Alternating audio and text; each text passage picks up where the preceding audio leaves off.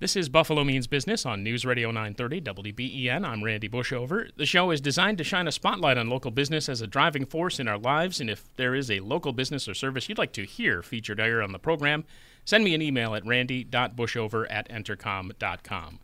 With me, Jim Nowak. He's the managing partner with Construction Risk Management. And uh, Jim, thank you for being here first off. Thanks, Randy. Thanks for having me. And just to get right into it, a lot of new construction, especially around that Buffalo Medical campus, with uh, adaptive reuse projects, new development, construction throughout Western New York. Uh, how has that impacted local businesses from a legal standpoint? Well, as anyone can appreciate, all businesses face risks.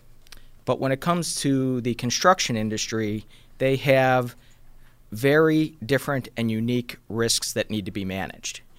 And construction isn't like opening up a shop to sell a good construction has many more risks, due in part to the laws, the regulations, the statutes, and everything else that's involved.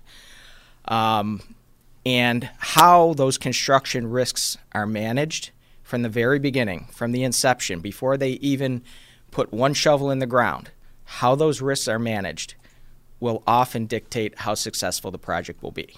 And should have started off by uh, making sure that we set the groundwork for this, that construction risk management, that is essentially what you do. Correct. Correct.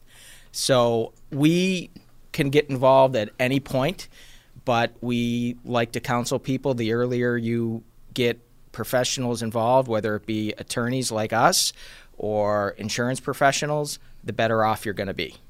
And you kind of are a, a consultant, I guess, for lack of a better term, on things like uh, using scaffolding and then other things to protect the workers, that sort of thing, as a building is put together? Yes, we we will counsel our clients on what they need to do before a project begins, and it may we represent owners of pieces of property or owners of buildings that are going to be rehabbed and put into commercial use. So it's really A to Z and who will represent and counsel on, on how to do it right and how to manage the risks so you as an owner might not be getting stuck with a risk or liability that the contractor should really have or a subcontractor should really have. So we really take a top down view of the entire project. And for something like a, an, already existing building, you're, you're trying to adaptively reuse it. You're necessarily talking about an older structure which may have had different uh, building codes at the time that you need to be aware of. Absolutely correct. And knowing that before the project starts, allows us to counsel our clients on what should be in the contract, what shouldn't be in the contract, and how to manage the risks associated with that. Whether it's an abatement of asbestos that might be on the premises, whether it's code enforcement that now certain different, better types of steel need to be used to reinforce floors or elevator shafts, things like that. If you know about it before and it's built into the contract, you're okay. One of the biggest problems with construction projects and adaptive reuse projects is you get into it and all of a sudden there's a problem. Well, problems in construction mean money. And then down the line, the subcontractor, the contractor wants to get paid, and the owner says, Well, that's not in the contract, I'm not going to pay you for it. So then it oftentimes turns into a dispute and litigation where someone says, I did the work, I want to get paid. The owner says, I didn't authorize the work, I'm not paying you for it, it's all under the contract. You should have assumed that risk. So, as attorneys, we're able to identify and spot those issues before the project starts, so hopefully it goes smoothly. Is there a way of defining what businesses have been impacted most by the construction boom we're currently experiencing here? I would say it has affected the owners of real estate and property, construction and development companies, and then the other one would be property management companies. And from a legal perspective, uh, the impact for businesses? Well, it really starts at the, at the very beginning when a company or an entity, a lot of times they'll set up a new company or entity for a new project, and they do that to spread their risk around and limit their liability. So it starts with what type of entity do you want to have? Do you want to have a corporation? Do you want to have a limited liability company or some other joint venture with someone else to sh- spread that risk around? Talking with Jim Nowak, he's the managing partner with Construction Risk Management here on Buffalo Means Business on News Radio 930 WBEN. And uh, to that point, are there any benefits or drawbacks to either the LLC or the other? Uh, there are sure there there are benefits to both, and usually that will come down to um, accounting and financing principles. There are tax consequences in each, and as lawyers, we always counsel our clients when they're trying to figure out is a corporation better or is an LLC better to really get their accountant and tax advisors involved because it can be pretty complicated. And for owners and developers, there's, uh, there's as you mentioned, quite the impact. It's uh, very difficult again to kind of finagle through all these things. A- absolutely, and it's it's not just the the construction project itself. It is managing the insurance that comes along with it. I mean, everybody says, "Oh, get insurance." Well, that's a no-brainer. We all know we need insurance, but you need the right type of insurance to make sure you're insured for certain risks. Not every insurance policy insures everything. So you got to take a close look at that as well. That's very important. Well, kind of walk me through uh, like a, a, specific example. Say there's a, an abandoned street corner. It's uh, completely cleared, uh, not a brown field. It's a, it's already just ready for as as it is to, to build something new. Say a convenience store. Okay. Well, you say it's not a brownfield, so let's assume that there was uh, an environmental impact or a phase one done, so we know there are no contamination issues. Where you go from there is you get some site plans. Um, also assuming that you already own the property and you don't have to purchase it and finance it and, and do that closing. But if you do, that's part of the process with the bank, and we help them with the contract documents and the finance documents and all that.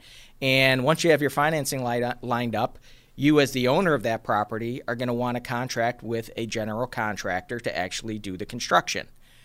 As you can imagine, there's a contract involved with that. And that is really the first step on looking through that contract to say, you as an owner have these responsibilities, you as a contractor have those responsibilities. And where, if I'm representing an owner, where can I shift some of this risk and liability to the contractor who's better able to manage those risks because they're on site all the time? And from there, we'll look at does the contractor have the proper insurance to protect us? It doesn't make much sense or do you any good as an owner of a piece of property if the contractor has the liability but they don't have the liability insurance to cover the risk because ultimately it will come back against you if the contractor isn't properly insured. It sounds on the surface a little difficult to understand, but once you explain it, it makes sense why you would go about it that way. Right. And the, the important thing is, and, and we counsel all our clients this before you agree to anything, get it in writing, have it reviewed, and let's look at what we're really undertaking as an owner. What are our responsibilities and what are the general contractor's responsibilities? And vice versa. We represent general contractors and subcontractors as well. So, in those instances, we want to make sure okay, do you understand what you're getting into? Do you understand your responsibilities and your liabilities? And are you properly protected? All right, we started out with just a regular old convenience store on a uh, pretty suitable, easily adaptable uh, setup as a as an as an example.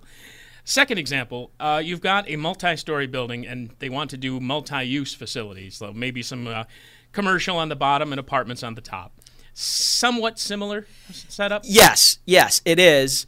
Now with with mixed use. Meaning you're going to have various businesses, some residential, some commercial. The big difference comes in once the project is completed, okay? And since you have different types of tenants, you're going to want different type of types of leases. And we will come in and we'll review leases for the landlord, or if we have a client who is a commercial client who is a business selling something, we'll review the lease on their behalf to make sure everyone understands what responsibilities you as the tenant have. Um, and a lot of times, especially now, as this area is getting bigger and bigger with these mixed use complexes, they will hire or they will have a related entity that is a property management company.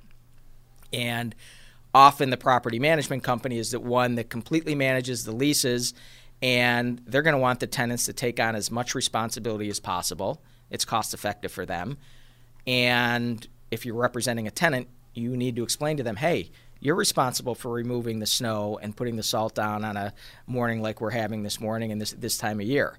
Um, we want to make sure everyone understands that, and if they don't, it usually causes problems somewhere down the line. Yeah, I was going to say, uh, ask how the difference is for the property maintenance company aspect, and you just pretty much handled that fairly well. So, moving along, then, what would be your best advice to these businesses before they start embarking on s- any of these examples or others?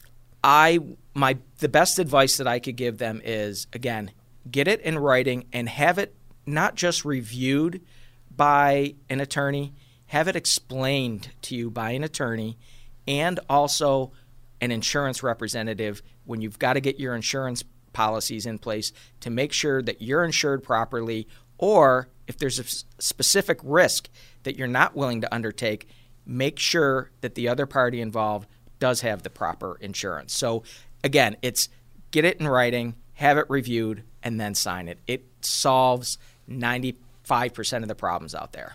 As far as your work with construction risk management, uh, we've been talking about buildings or making buildings or reusing buildings. How about something like Canal Side or the Outer Harbor? Uh, also, you would do work with that too? Yes. Our, our involvement, again, would be once an entity has decided that they, they want to build or develop a parcel down there. Um, usually that bid process is done before us. Um, we will look at bid proposals for clients to make sure that everything is covered. Um, and again, understanding what, what they're agreeing to. Um, but generally, those those bigger um, joint ventures, if you will, between a municipality and then a private developer, and then the the end user. Um, those are usually master contracts, um, and we'll get involved at any point in time that our, our clients want us to. And for those who have the need, how would they go about and get a hold of you? Um, they can go to our website, which is kslnlaw.com. Um, there's a construction risk management section there, um, and certainly all our contacts are listed on the website phone numbers, emails, and if anyone has any questions, we're, we're always happy to get back to people right away. All right, Jim, thank you very much for the time. Appreciate it. Thanks for having me. Jim Nowak, Managing Partner, Construction Risk Management. This is Buffalo Means Business on News Radio 930, WBEN.